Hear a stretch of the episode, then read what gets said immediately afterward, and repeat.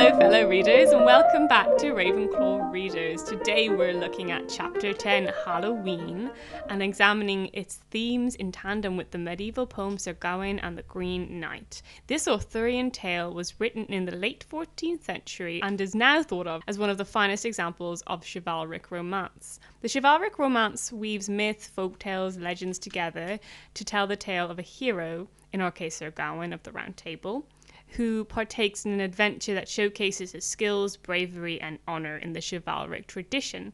The poem was originally written in Middle English dialect from the Northwest Midlands. And the poet's identity still remains a mystery. Typically, when referring to the author of the poem, most scholars will simply call him the Gawain poet or the Pearl poet. Traditionally, Sir Gawain has been divided into four sections or fits, and we will be focusing only on fit one for today. So, before I give the summary of what happens in our lovely Middle English tale. Ella, would you mind giving a summary of what happens in the Halloween chapter, please? Okay, so uh, where we pick up, Harry has now been at Hogwarts for two months, and when Professor McGonagall sends him a Nimbus 2000, he is officially able to start his Quidditch practice with Oliver Wood. Harry's regular classes are also becoming more enjoyable now that the first years have mastered the basics of magic. However, on Halloween, a difficult charms lesson alienates Hermione from Ron and Harry. During the feast, a panicked Quirrell bursts into the Great Hall with the shocking news that a troll has managed to enter the castle. Realizing that Hermione, last seen in tears in the girls' bathroom, wouldn't know about the troll, Harry and Ron rush off to find her, only to discover that the troll has found her first. Harry manages to distract the troll by sticking his wand up its nose, while Ron knocks it out with its club.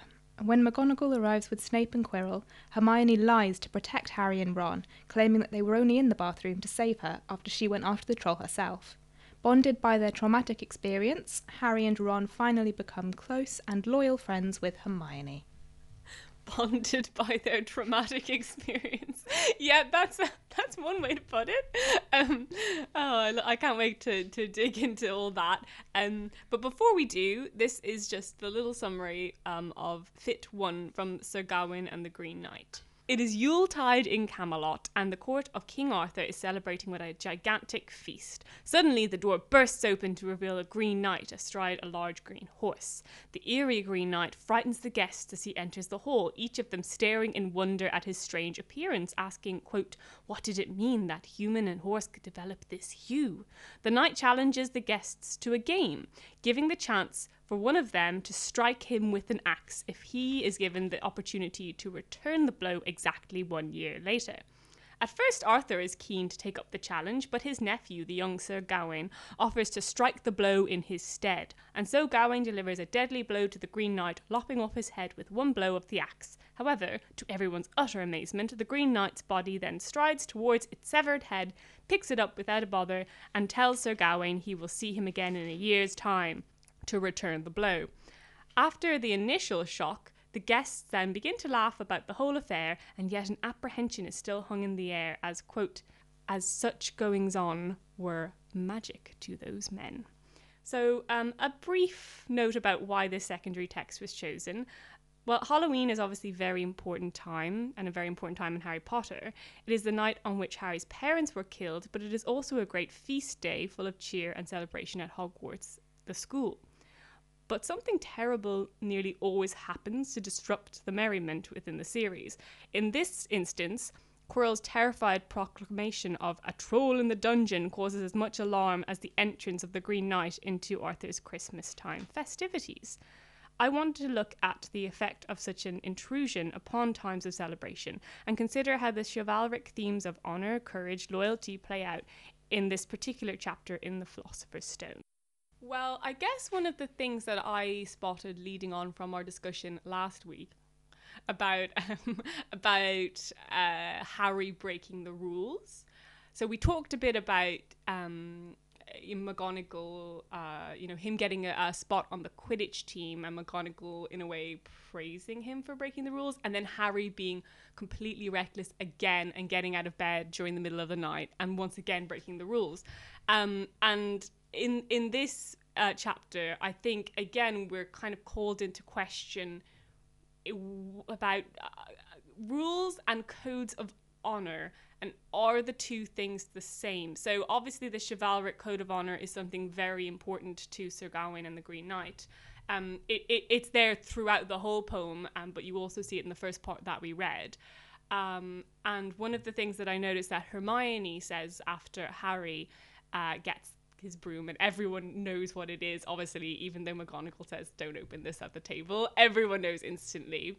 Um, and Hermione says, so I suppose you think that's a reward for breaking the rules. And she's very huffy about it. Is Hermione talking just about like the rules of the school in that, you know, for example, you know, you shouldn't go flying when Madam Hooch says not to, or you shouldn't be out of bed at a certain time?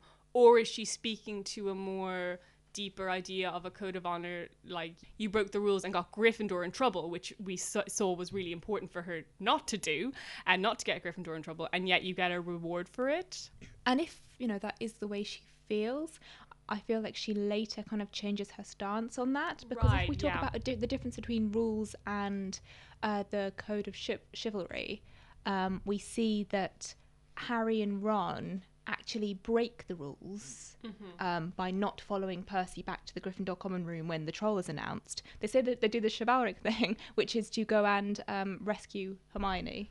Oh, I didn't even realize that. Yeah, there is that very typical like damsel in distress, and Hermione is completely not the damsel in distress at all. So it's a really um, strange thing to actually have that in this chapter. Yeah, and we actually see her be quite grateful for it in the end because she herself then breaks her own kind of Mm-hmm. con- co- her own code of conduct by lying to teachers, which is entirely out of character, to protect Harry and Ron after they came to help her. So should we start with that because that's really the most important thing in this chapter is Hermione's her being able to befriend Ron and Harry after this incident with the troll. And apparently initially the editors just a little aside, but the editor wanted J.K. Rowling to take this scene out because they said it was unnecessary. And I'm like, it's one of the most important parts of the whole series, I would have thought. So I'm glad she was able to stick up for herself and uh, and not take this out because this is this is the this is the starting point for Ron, Harry, and Hermione's um, friendship. So yeah, I think it's interesting that you mention um, the idea of her having a code of conduct because is that what that's what we see in Sir Gawain and the Green Knight, isn't it? Yeah, because having your own personal code of conduct, which you know Hermione values honesty to teachers and not breaking the rules, um, is different from just sticking to the rules because they're they're they are these are the Hogwarts rules, so I'm going to just stick by them as to not get in trouble. I think it was um, the bond of newfound friendship which was driving Hermione.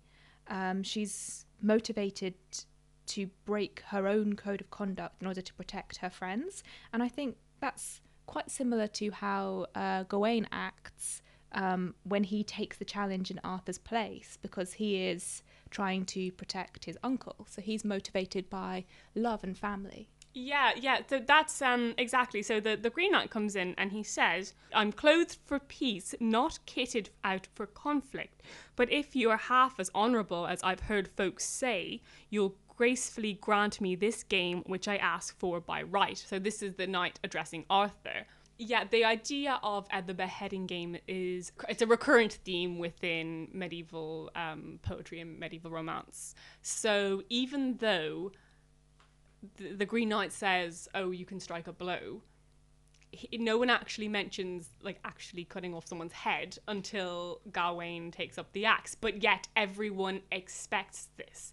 So it's this strange thing of um, these rules that are unwritten, and they're very different from, say, like the standard Hogwarts rules that Dumbledore lays out in the the opening speech, where he says no one's allowed on the third floor. Um, so so the the the knight is asking to be a part of this game, and this game has distinct unwritten rules, but everyone knows what these rules are, and he's asking them by right. So there's a lot of I don't know, there's a lot of um societal and personal values and beliefs kind of interwoven in in that um, series. And that's why i think uh, medieval literature is so interesting. And as well with a lot of ancient um, literature like we see it in the odyssey and these kind of rules about guests entering and how to treat a guest. And you know th- there there is an unwritten way that people um, need to act hospitably towards people. So um so the fact that Arthur is this great king and has this great reputation means that the knight is able to also has to act around him a certain way.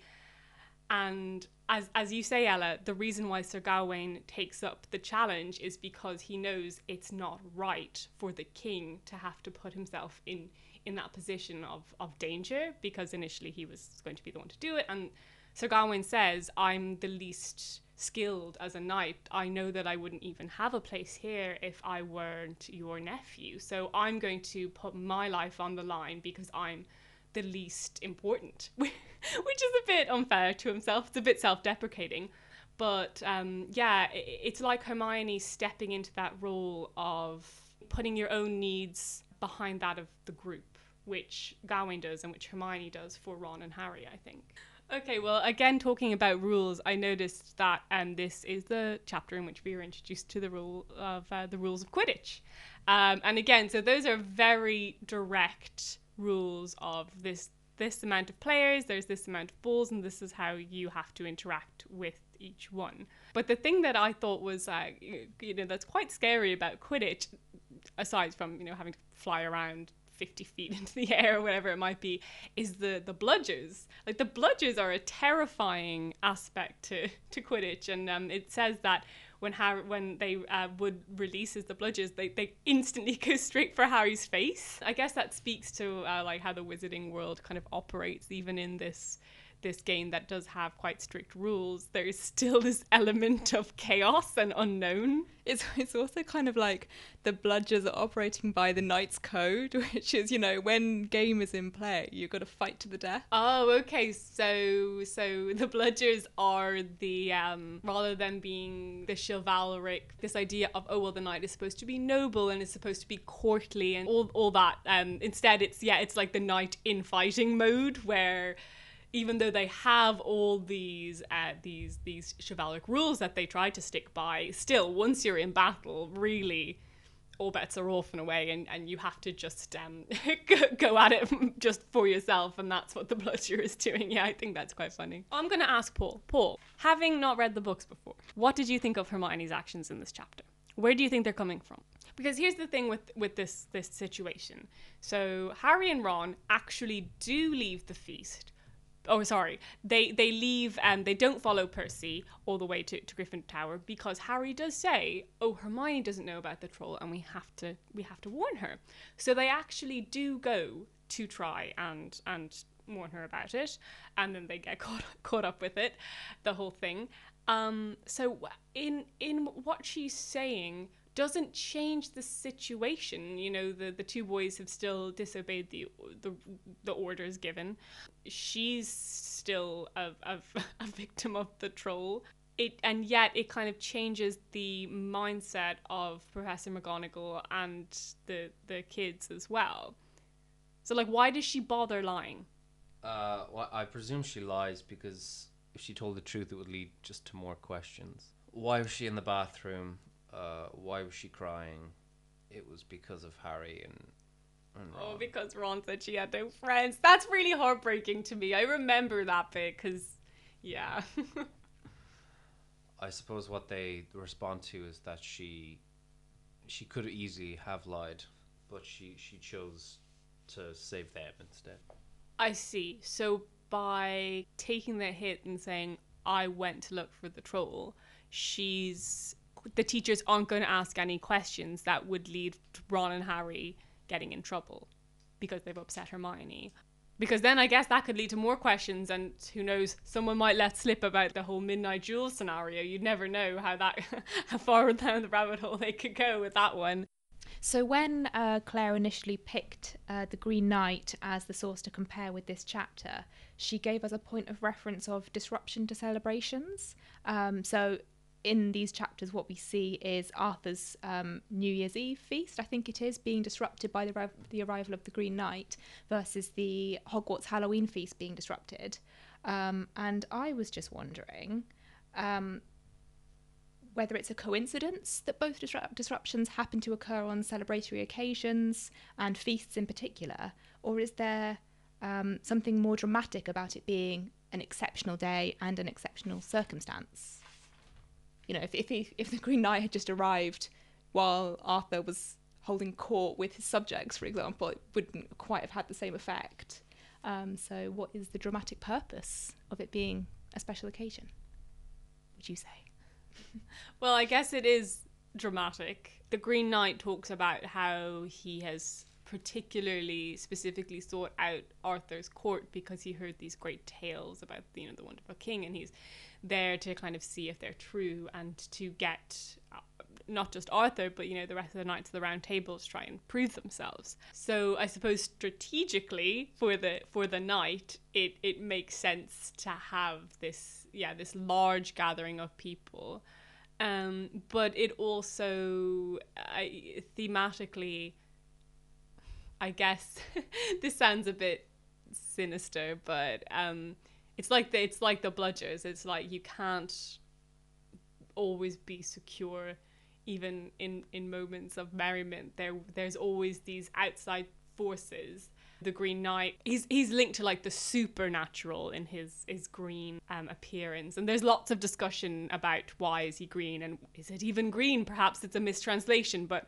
anyway, we're going with green, um, and that's kind of what Quirrell's disruption does. It it it it reminds everyone, you know, Hagrid's talking about how there's no pla safer place than Hogwarts, and and Quirrell comes in and kind of reminds reminds everyone that um, not even Hogwarts is completely safe. There's because lots of dangerous things do happen to the children, like even in classes um, that we can see, but they can often be mended very quickly by a spell. So they seem chaotic to us as readers or as muggles, but to the wizarding world, it's nothing. But this this troll is something that is um, that is terrifying, and the teachers don't know what to do about it, and they're not even in the right place. But I guess perhaps he was motivated by the fact that during the Halloween feast, the whole school was present. Mm-hmm. So everybody's distracted at the same time by the arrival of the troll in supposedly the dungeons, which then gives him free license to Go to potentially. Yeah. potentially go off and do whatever he needs to do um, on his secret mission for he who must not be named. Try not to give too much away for Paul here, but I know I, I mentioned something about Quirrell and, and Voldemort, and Paul Paul was like, "Oh wait, hang on, yeah, he'd forgotten that we, we talked about that." So it's um it's useful though because Paul doesn't necessarily know exactly I what's no going on. yeah. why was Voldemort or uh, why was Snape walking down the corridor? Oh, you think so? Suspicious about Snape? Mm-hmm. Yeah, it is. It is suspicious. he goes. suspicious. Snape goes straight to the third floor. Well, I think there's also a distinction between how this is maybe a small point, but between how the knight is portrayed and how Quirrell is portrayed. So the knight comes in and he is of strange appearance, but he's still described as being quite handsome, even though he's all green. And he's very confident and he's very articulate, um, and he's able to make a point verbosely.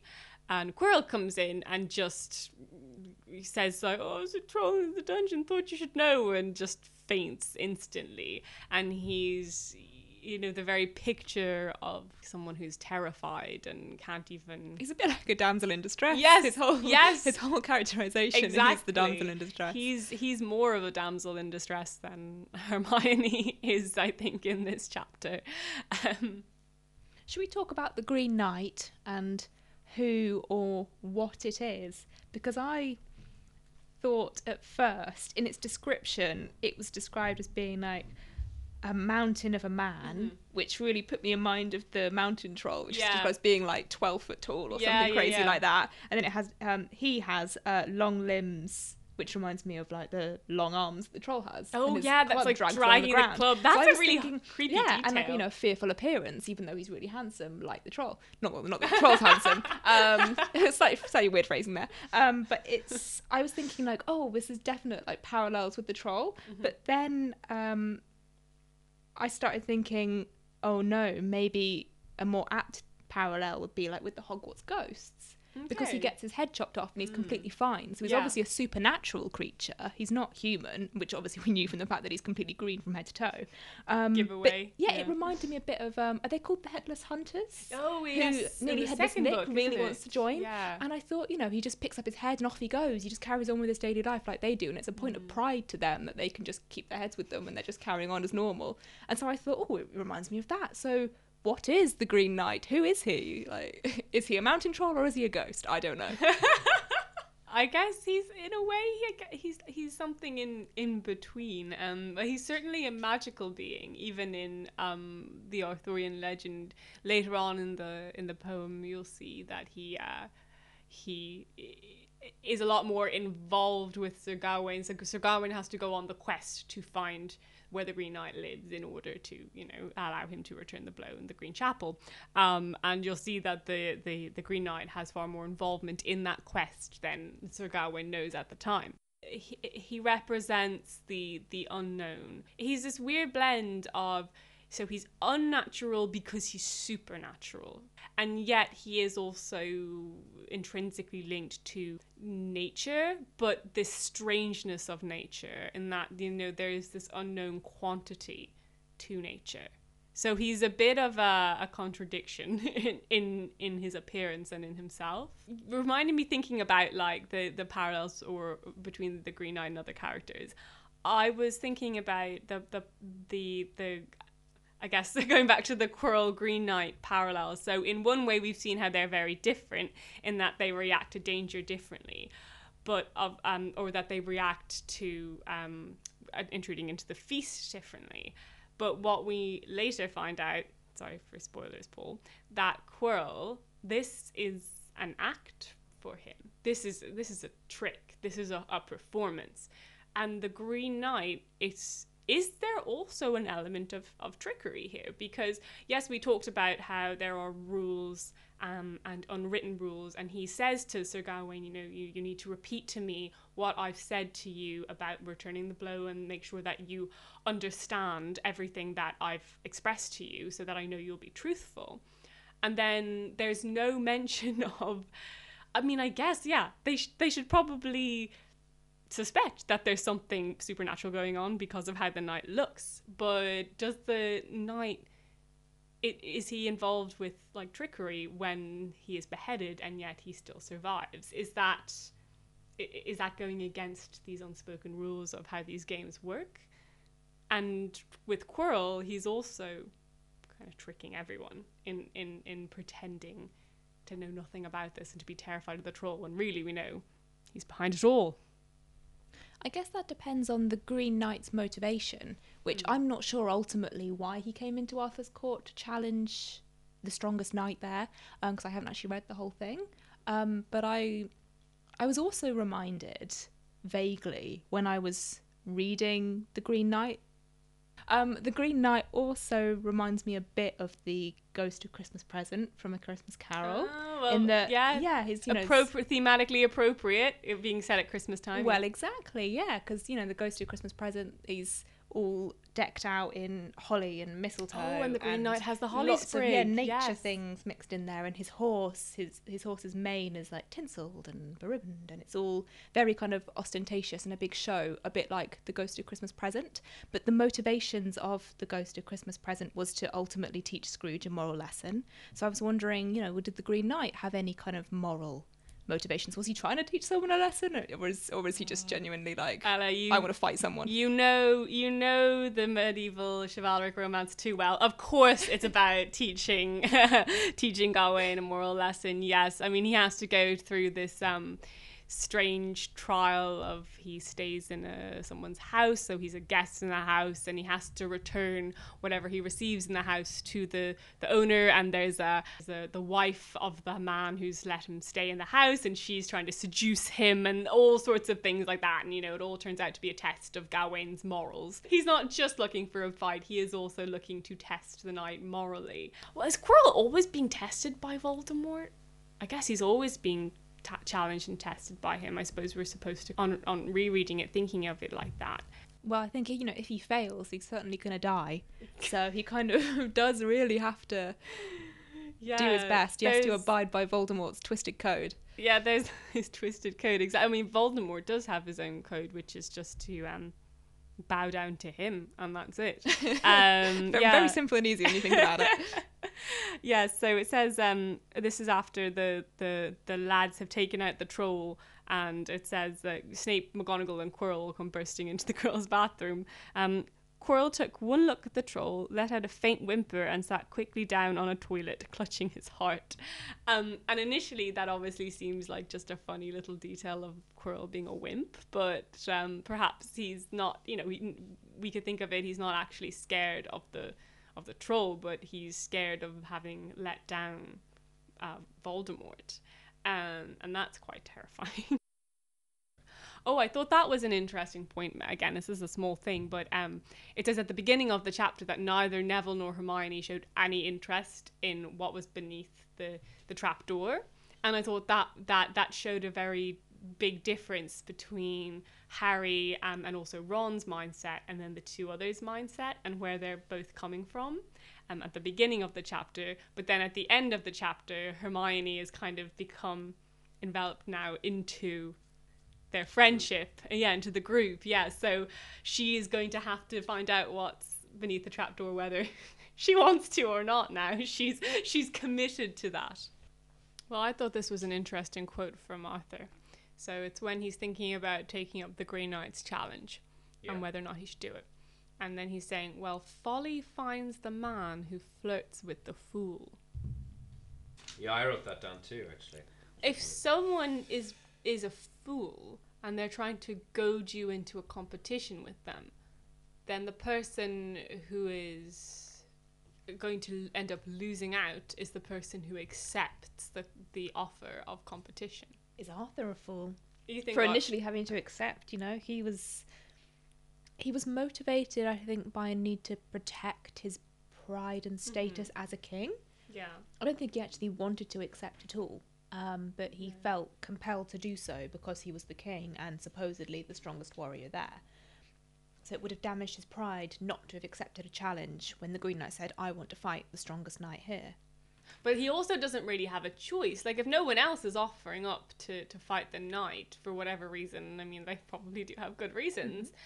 You know, the knight's coming there to see if the tales of the, the, the, the round table are true, and if no one's going to step in to defend the honor of the round table, then Arthur has to as the as the king. Yeah. So he's in a difficult position. I would agree with that completely. I think it is it is foolish of him to accept, but he has no other choice. Which I think is really interesting when you look at what Hermione does. Because when she lies to protect Harry and Ron, she says, I went after the troll myself. I thought I could take it. Which makes her look like a foolish young girl. yeah, it does. And yet she does that anyway, even though it would, you know, it would damage her pride as such. yeah.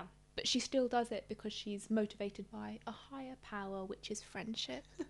um, everybody, that is the moral of the story. Friendship is everything. It is the moral of Harry Potter. I really do think that friendship is so important. Yeah, we see a lot of uh, characteristics coming out here. We see, it says Harry just just at one all at once Harry did something very brave and very stupid. And that's when he jumps onto the back of the troll and sticks his wand up the troll's nose because they know next to no magic and Hermione would probably know a little bit more magic. Um, but it's not really said. I mean, you could guess maybe she didn't have her wand on her, um, or you know maybe was too frightened and wasn't thinking. But regardless, I still think she wouldn't have had enough uh, magic to take down a mountain troll.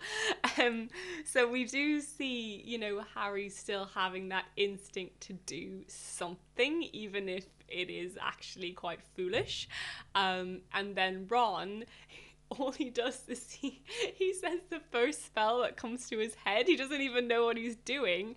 And yet it ends up taking out the troll. I think this is a really great moment for Ron. And I love the detail of him. He's just standing there holding his wand, just completely dumbstruck and um, doesn't he doesn't actually put down his wand until Hermione um outright lies to one of the teachers and he's so shocked but um yeah I think uh, it- it's a nice kind of turnaround in that Ron and Hermione had that big, falling out over the Wingardium Leviosa spell, and of course it's that spell that ends up, you know, uh, being able to save Hermione because she's the one who taught it correctly to Ron.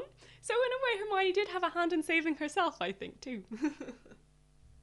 One thing I wrote was a point, and I put games and challenges Quidditch versus chivalric duels. Duels are essentially, they are kind of like a game, a very high stakes game. yes. It's like, you know, it's, a, it's a test of strength. And also of honour, I suppose. Yeah. Um, which, if we relate that to Quidditch as well, um, you get the honour of winning brings glory to your house. So I guess both the chivalric duel and Quidditch are motivated by honour as well as by skill and strength. Yeah, so there was um, a thing where Harry is waiting for Oliver Wood to come onto the uh, Quidditch pitch, and he just decides, you know what, I'm just gonna fly around my Nimbus 2000, try it out, have fun. And Oliver Wood comes in and he says, um, "Oh, you really are a natural. I'm just going to teach you the rules this evening." And I was just had a, I don't know, just a brief kind of thought about the the difference between like being a natural at something, but then also still having to learn the rules. If you uh, just because you're a natural at something doesn't mean that it can be useful. I suppose if you don't have the the routine or the discipline of practice every three days, then Yeah, it's a lot of practice, isn't it? you're not going to be able to um, perform consistently, that which is required of you to, to, to carry the, t- the team in Quidditch. Yeah, I think that that's true. That that idea of being consistently showing up and trying to to play by the rules and and understand yeah the the space in which you're you're working that's important because yeah Harry could be really good at flying but if he doesn't know the rules of Quidditch he's not going to be able to win the win the Quidditch Cup.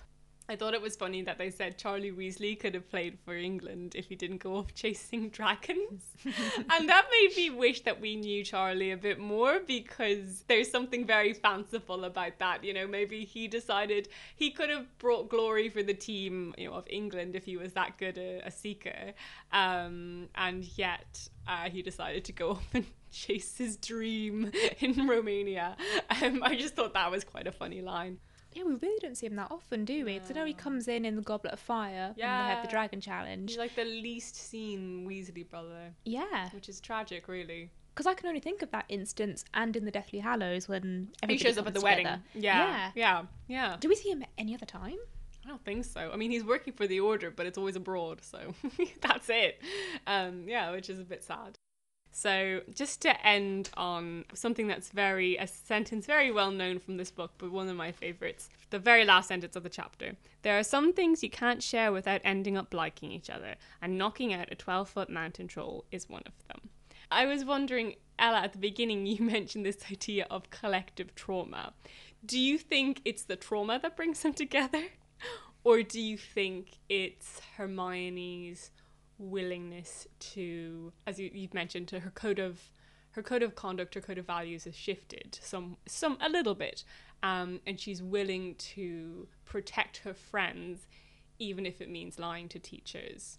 I think it's a mix of both. I think the trauma of fighting a mountain troll when you're completely unprepared acts as a catalyst for them to be able to discover new sides to themselves that they wouldn't necessarily have discovered mm. without such trauma. which I think is very true of Ron. Yes, Yeah. and it means that they can they can rise above themselves and come together as a unified team, and that is what forges very strong bonds of friendship, which now can't be broken because they know that you know when the going gets hard, they will all be, always be there for each other. Yeah, they'll have each other's back. Sir Gawain has to do everything himself. You know, he's got to go off on this adventure to find the Green Knight in a year's time all by himself. But at the end of this chapter, we know that Harry, Ron, and Hermione, it's not that they, not only do they have a respect for each other, but they end up liking each other. And that's what it says that the, the word like, that they like each other. That's really important because Ron and Harry did not like Hermione, and it doesn't seem as if she really liked them too, um, with their rule breaking ways. That friendship is formed on them, yeah, seeing things in each other that perhaps they hadn't seen before, and that turns into into a real into a real bond of friendship. Thank you so much for listening, everyone. Next week, we will be looking at chapter 11, Quidditch, and we will be looking in parallel with Jason and the Golden Fleece from the Argonautica. Thanks, bye bye. Thank you. Thank you.